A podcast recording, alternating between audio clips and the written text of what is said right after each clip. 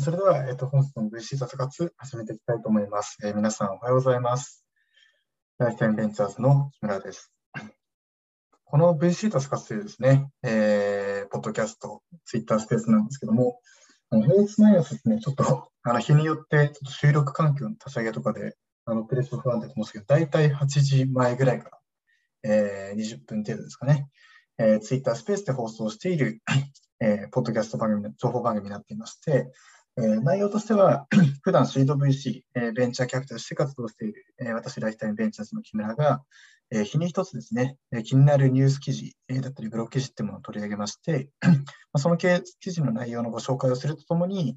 あのそれについて、えーまあえー、VC の実務の中でどういうことを感じているのか、えー、こういうことが大事なんじゃないかということを、えー、起業家の方、もしくは投資家の方の、えー、立場に立って、お話をしていくというですね、えーまあ、ベンチャーキャピタルのコメント付きで、えー、直近の注目のニュースだったりとか、えー、その脳みその一つが見られると、えー、覗けると、そんな感じの番組になっております。で、曜日ごとにテーマが異なっていまして、本日のですね、テーマが、あの、ジャパニーズスタートアップ、あ、ごめんなさい、えっと、ローカルスタートアップエコシステムということで、えー、地域の、えー、都市のスタートアップエコシステムについてっていうところで、えー、やっていく回なんですけども、え、その一環として今回、え、ご紹介したいのが、えー、原文としてはですね、あの、同じくシード VC でもいらっしゃる、あの、アラバカさんが、えー、ちょっと前にあったですね、あの総選挙の前に、えー、まとめられた、各政党のスタートアップ関連施策、政策、えー、ということで、すごいまとめだなと思うんですけども、まあ、それをまとめられた内容っていうものを通して、え、その先に今、え、日本のそのスタートアップの街づくりとか都市づくりみたいなところでやられていること、えー、で、まあ、それが、ま、どういった 他の国でどういうものに近いのか参考にしているのかというところで、えー、内容をちょっとご紹介できればなと思っております。で先にですね、記事の内容で言うと、あのスタートアップ関連の政策ってですね、まあ、もちろん必ずしもあのなんですか、ね、その都市にまつわるもの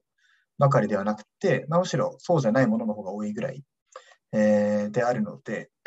あのまあ、今回そのケースになっているあのバカさんの記事ってもののうち、まあ、都市政策とかそういうのを絡むのは、まあ、その中の一部ですと。でその前提で、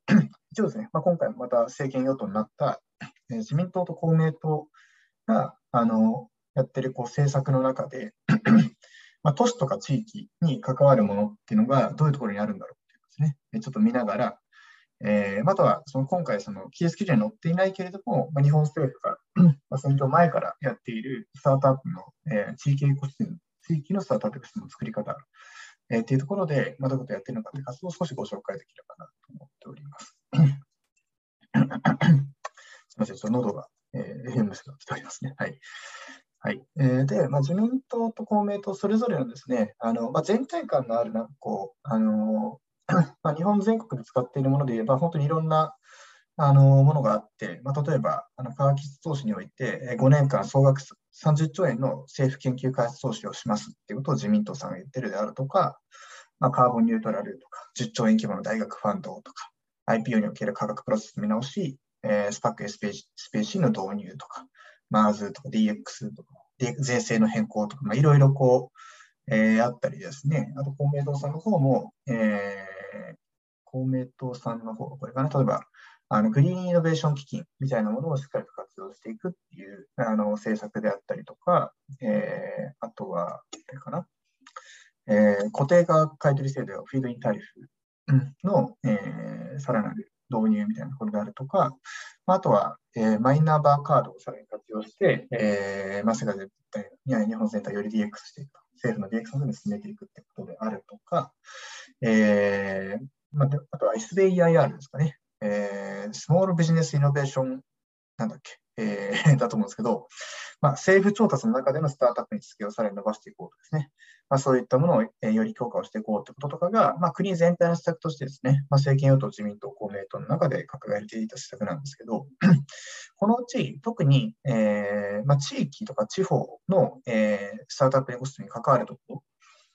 ろでいうと、えー、自民党さんの方だと、例えば、岩盤規制改革を含む環境整備、えー、スーパーシティ、国家戦略特区、えー、 Beyond 5G、ヘルスケア、日本酒、放送メディアみたいな感じで、そういう、まあ、特に地域とか、あの、もともとのそのコンテンツが地方から、えー、始まることが多い日本酒みたいなものとかっていうのをやってるここの部分が、えー、まあ、ちょっと近いのかなっていう部分であったりですとか、あとは公明党さんが言ってる、えー、例えば、コワーキング及びオープンスペースの活用、空き家イノベーション支援みたいなところとかは、えーまあ、ある意味、地域のスタートアップのための支援をさらにしていくということで、言われているところではあるんですけど、まあ、今回この今回の選挙の、え、公約に掲げられた部分で、まあ、必ずしもそんなにですね、え、すごくこう地域色が強いわけじゃないんですね。あのちょっとまあ関連情報として まあ、日本の今の、特に東京以外の地域における、えーまあ、スタートアップの、えー、エコシステム作りみたいな文脈で、まあ、よく参照されることが多いですね。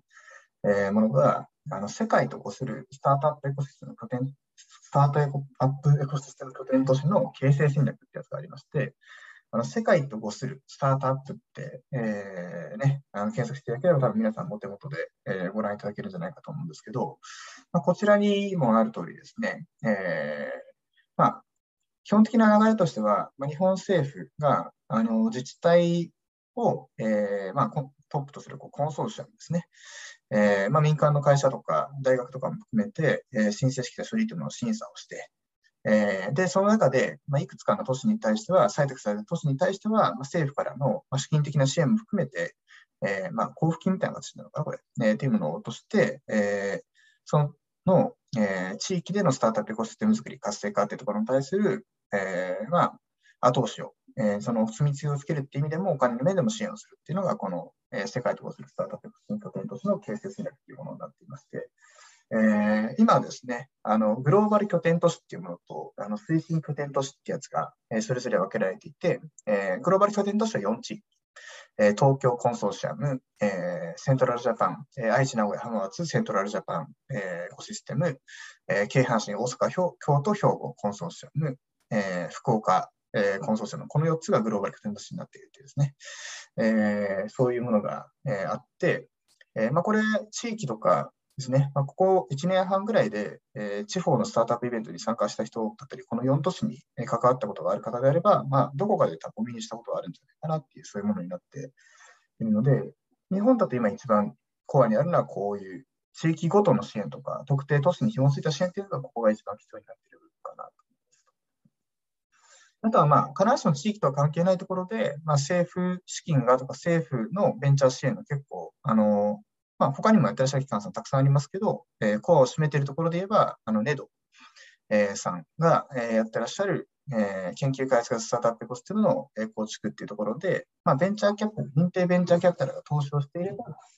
あの、そこに対して、まあ、助成金のこう申請要件を満たすってことをするみたいですね。そういう仕組み、ネド STS と呼ばれるものを含めて、何年前かな、5、6年前から、えー、ずっとやられているものだと思うんですけども、まあ、そういうことをしているってところの、まあ、この組み合わせをしながら支援をしていこうっていうのが、まあ、これまで、あとこれからのまスタートアップ、特に地域のスタートアップ、地域初のスタートアップですねえ、支援していく、そういうコストとしては、あの今一番日本では主要なものはこういうところなのかなと思いますと。えー、でですね、まあ、こういう、まあ、日本の政策って、えーまあ、明言されているものでもあり、まあ、あとは類推されるところでもあるんですけど、まあ、どこを、えーまあ、参考にしているのか、え、ぶっちゃけ、えー、真似しているのかみたいな感じのえところで言うと、ま、もちろんいろんなところの、え、いいとこ取りをですね、日本政府としても多分各地域としても、あのうちはこれを参考にしよう。この仕組みを参考にして、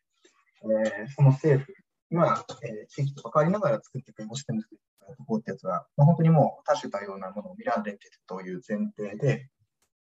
まあ、一番、えー、今日本の あの、まあ、政府としてやってる支援のモデルに近いえー、ことをやってるのがフランス、えー、なんじゃないかなとは思っていまして、えー、フランスってですね、えっと、背景で言うと、あのヨーロッパの中で、そのスタートアップがもともとすごい多い地域、えー、だったかっていうと、えー、そうでもないんですよね。あのでただ、この5年、10年ぐらいで急速に立ち上がってきた のが、このフランスっていう地域でして、あのまあ、結構ね、皆さんもこう歴史の教科書に何度もフランスって出てくるのをご覧になったことあると思うんですけど、歴史と伝統が、えー、あるってこととか、あとは、あの古くから中小企業政府が支援するみたいなことであるとか、まあ、一方で、えー、民間事業者が公的インフラを運営する、あのまあ、パリの水道とか有名なんですけど、あのそういったものをこう、えー、民間事業者が、えー、公的機関からこう包括的に受託を受けて、ほぼ半分ぐらい民営化みたいなものですね。その受けてやるっていう、まあ、政府と民間の関係が、まあ、濃い、近いっていう、あのそういう国、えー、であってですね。あのまあ、そういったところも含めて、まあ、日本に似てる部分も、えー、あるという中で、この5年順で一気に、えー、ヨーロッパの中で後発のスタートアップエコシステムだった、え、パリだったりフランスの諸都市っていうものが一気に伸びていった時のあのフランス政策が、今日本の、えー、政府がやってるスタートアップ政策とか、まあ、地域のエコシステムでやってる政策とすごい似ててですね、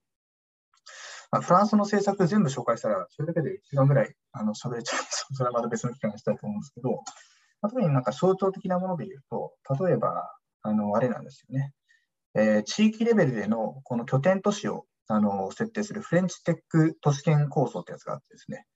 えー、で、まあ、これはなんか、あの後にフレンチテックパスあの57ってですね、まあ、国が認定した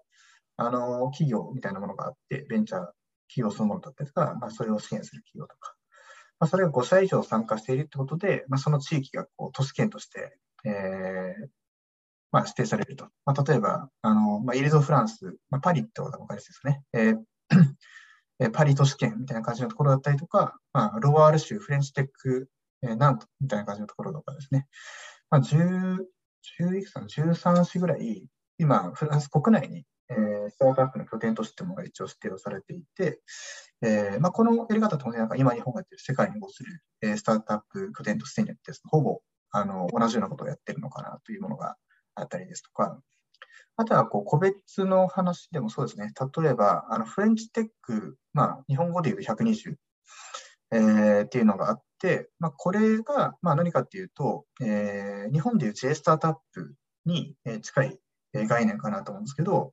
あの世界的な企業に成長する潜在力があるスタートアップ企業を選定して、政府によって集中的に支援するプログラムですと。で、えー、それのなんか、あの、評価方法は、資金調達額とか売上高みたいな成長性に基づいて客観的にこう判定されると。で、地域間バランスとかも一定程度考慮して、各種最低2週2社以上選定するみたいな感じのことをやっていくっていうことをやっていたり、えー、特にそのような成長性が高い40社については、ユニコン企業創出を目的とした NEXT40 って言われるですね、より条件の厳しい声のラベル認証されていてってことを、まあ、国がある意味、スタートアップの、今後の将来性について、まあ、ちゃんとこう、あの評価をして、えー、まあ、世間の目とか いろんな人の目とか集まるようにするっていうメディア的な意味もありますし、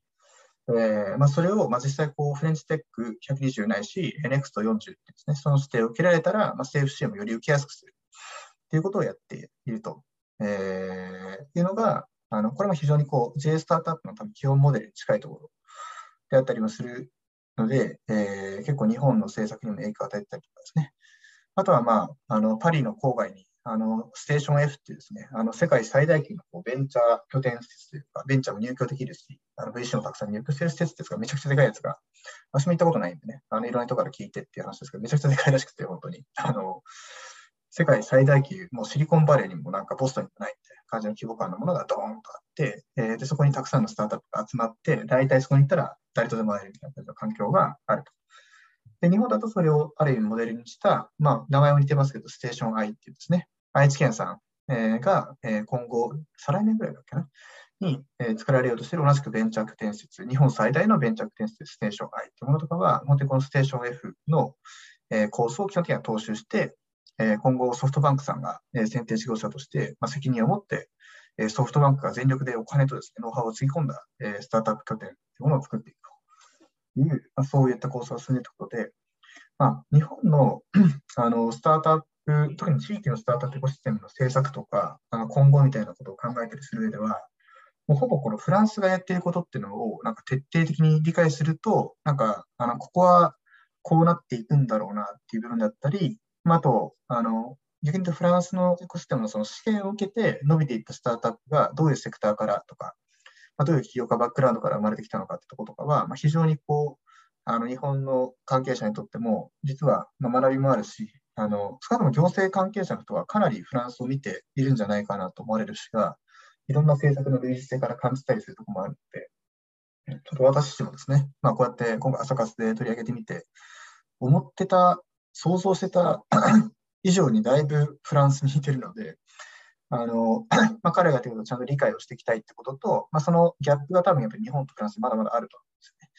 そういった部分を自分がプレイヤーとしてどういうふうに触れるかってことをもっとあのプロアクティブに考えていきたいなと思うきっかけにはなりましたと。で、あのまあ、こういうことをやってる地域ってあの、世界の中でもたくさんあるのかっていうと、そこまで多くはなくて、まあ、あのそもそも日本みたいに1億2000万人の人口を持っているヨーロッパだけでは一つもないみたいなこと多分大きいんですけど、あのまあ、北欧の諸国とかだったら、まあ、首都にエコシステムをすごい集中させるってしてる、まあ、そもそも国全体の人口も含めてもそんなめちゃくちゃ大きいわけじゃないので、まあ、首都でも人口100万人強だったりするんですけど、まあ、そういう中で、えー、その地域に集中をもともと成立させてるっていう地域と比べれば、まあ、フランスは結構その分散型のエコシステム、まあ、パリがもちろん大きいんですけど、まあ、パリ以外のところにもあのそれぞれ分散型で、えー、企業から立ち上がっていく土壌とか支援していく土壌がちゃんとあればいいんじゃないかとやってるって意味だと、まあ、日本が今そこをしているものも結構近いモデルなんじゃないかなという感じがするので、えー、本当にここをしっかり見ていきたいなというところですかね。えー、で、まあ、ここまでがですね、あの基本的にその記事の内容プラス、えーまあ、日本の今の地域のスタートアップ政策の基調になっている、えー、ところのご紹介だったんですけど、まあ、じゃあこれを踏まえて、まあ、木村として来店ベースとしてどういうことを思うかっていうとですね、あの今後の実際のスタートアップのエコシステムのためには、あの VC との関係性をあのどういうふうに 再定義するかってやつが結構大事だと思っていまして、えー、これなんか両方あるんですけど、なんかよより促進した方がいいみたいな部分と、ちょっと考え直した方がいいみたいなの両方とも思っていることがありまして、あのより促進した方がいいってところで言うと、あの東京以外の地域のスタートアップのエコシステムっていうものでは、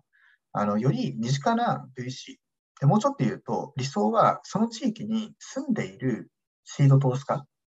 てものがあの増えていかないとまずいと、えー、思っていまして、えーまあ、これはもういろんな、ね、東京以外の地域で、本当に地域、自治体、まあ、いろんな主体による、まあ、地域を母体にしたスタートアップエコシステムのイベントとか、あのアクセルタッププログラム、すごい増えてきてるんですけど、あのまあ、悲しいかなというかですね、現状で言うと、あの日本の、えー、1年間のスタートアップ資金調達額のあの80%が東京とリッチの会社で、えー、ちゃんと統計取ったことないですけど、多分 VC の所在地でいると、ほぼ95%とかもっとそれに近いくらい、東京都の VC 投資家に集中してしまっている。っていうところが、あのこれまでのまあ弊害として、まあ、コロナでちょっとずつ緩みつつあるんですけど、あのあまりにも東京一極集中をしているというところは結構な問題だと思っているんですけど、この理由って、えー、やっぱり今スタートアップが東京に多くて、でかつそれを支援するあのシード投資家も、まあ、ベンチャーキャピタルも東京に多くて、まあ、これがなんか本当に、まあ、鶏卵が同時に起きていって、えー、ニートのネットバブル、えー、ビットバレー時代から数えると大体20年ぐらいの中で、えー、集積されてきた場所が、究極東京にしかないみたいな感じの状況があったから、今こうなっている状態自体は、ある程度なんか仕方ない部分もあると思うし、まあ、これからどうするかっていうのが大事だと思うんです。それを踏まえたときに、やっぱりシード投資家の場所だからすると、あの、出張ベースとかリモートベースでもちろん投資、ズームミーティングだけでできる時代になったんですけど、あの、やっぱり普段の接点を持てるとかだったり、まあ、多分それは企業家の方にとっても、まあ、ベンチャーキャピタルとのミーティングみたいなのを私は身構えずに、これってどうなんですか？ってなんかこう軽くカジュアルに聞いていただけるみたいな距離感とか関係性？なんかその投資を受けれるかどうかとかですね、そういう内容自体以前に、そもそも VC と起業家が知り合いになれるかとか、まあ、仲良くなれるかみたいな感じですかね。同じ釜の飯食ってるみたいな感じの感覚っていうのが、やっぱりまだまだすごいギャップがあると思っていて、ファースト明日浜松出張に行ったりとか、来週仙台出張に行ったりとか、結構、あのこういう活動を意欲的にやってる方かなと思うんですけど、やっぱりなんか、あの、東京の VC の人に話しても、なんか盛り上がってるらしいですね、どこどこさんみたいな感じで、なんか、あの、まあ、一言で言ってしまってるのも結構まだあったりとか、行ったことないですみたいな感じになったりとか、あとは地元の企業家の方とかとお話をしてても、なんか、いや、ベンチャーキャピタルの存在は知ってて、あの、メディアとかでもいろいろ見てるんですけど、あの、勉強もしてるんですけど、あの、こういう相談ってしていいんですかって、こう、相談事項に関しての相談みたいな感じの、こう、悩みみたいなものが結構まだまだ多いなと思っていて、あのそうでない地域とか企業家さんもいるんですけど、やっぱりその地域には現地に住んでるベンチャーキャピタルの人がいるんですよね。あの愛知県における MTG ベンチャーズ、元ジャフコ東海の社長の藤田さん率いる MTG ベンチャーズさんだったりとか、えーまあ、あと大阪の方だと、えーまあ、ジャフコ関西社長の高原さんを筆頭にするジャフコ関西の皆さんだったり、えー、あと福岡であれば、えー、ドーガンさんとか、えー、モロライフベンチャーズさんとかみたいな存在がいるので、あの、もちろんもっともっと増えなきゃいけないところはあると思うんですけど、それがいるといないというなんかこういう運命の差なんですよね。あの、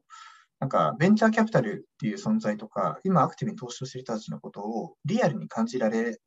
るかどうかとか、あの、まあ、逆に言うと我々投資家の側も、起業家の方に対して、まあ、いや、そそんななんか、固くかめないでくださいと。あの、別に皆さん優秀ですから、もともと。で、あの、いい事業プランとか技術やろうとしてますから、ドーンと言ってくださいみたいな感じのことを、まあ、単にこう近くでえー、地域、地方の側に行ってやるっていう人があまりにも少ないので、ここを伸ばしていくってことは、ライタンベンチャーズのあの次のファンドでも明確なテーマとして、もういかにノットオンリー東京っていうことを言い続けられるかみたいな感じのところは、あの自分自身もやっていきたいですし、あのそういうプレーをしていく、えー、若手とか新興の VC がもっと増えてほしい。なんか独立をするんだったら、もう東京で独立してもあのいいけど、あのまあ、ちょっと競争の軸ずらした方が、あの、ぶっちゃけファンドレイズ的な意味でも、あの、ソーシング的な意味でも、あとは身のある支援をするっていう意味でも、えー、面白いポテンシャルあるし、本当に今なんかいろんな地方、地域で、うちの地域に足りないのはベンチャーキャピタルだと思うんですってですね、あの、役所の方も含めていただける地域と本当に増えたので、どんどんなんか、あの今後独立をとか拡大をあの目指されている VC さんも、どんどん地域、地方に行ってほしいなと。特にまあグローバル拠点としてはもうみんなもうスタンバイできてるみたいな感じなので、あのそういうところにはどんどん行っていってほしいなところが一つと、一方で、えー、これはちゃんと考えた方がいいと思うんですけど、えー、一方でなんか日本のこういった政府系の支援の仕組みって、ベンチャーキャピタルに寄せすぎてなんか矛盾することがようなんですが、まあ、ネドさんの STS とかですね、J スタートアップとか素晴らしい仕組みだと思うんですけど、あのー、この VC による推薦文化ってものが、えー、結果的になんかいびつな結果を生んでるっていうのは正直、えー、思うことがあって、まあ、何でかっていうと、現状の日本のベンチャーキャピタルって、やっぱりあんまり多様性がないんですよね、ストレートに言うと。あの多様性がないって言ったら言い過ぎで、まあ、多様性出始めてるんですけど、あのこれまでの日本のあのテック業界、ベンチャーキャピタル業界の成功体験って、えー、長い歴史があって、えー、その傾向に蓄積があるのって、コンシューマー向けのインターネットサービスみたいな感じのところが、多分もともと歴史と数で言うと一番長い、大きいみたいな部分で、で、えー、ようやくそれがこの5年間ぐらいで、いや、B2B のソフトウェアってものもいいよねっていうところに、やっとそこの、そこも結構、あの、業界の中にいた人間としては、あの、私が業界に入った7年ぐらい前だとですね、あの、B2B? かっこはてなはてなはてなみたいな感じの、なんかそういう感じのところから、本当に劇的に変わったんですけど、B2C から B2B のシフトだけでも。ただ、それにもなんかすごいこういろんな、あの、物議とかですね、あの、まあ、正直 B2B やったことがね、投したことないみたいな感じの VC も、あの2015年当時とかめちゃくちゃあったような印象だったので、まあ、それが、まあ、変わるのに5年ぐらいかかったってことを考えたときに、じゃあ、いざバイオが、ディープテックがとかですね、カーボンニュートラルでもサステナブルだとかですね、そういうことをなんか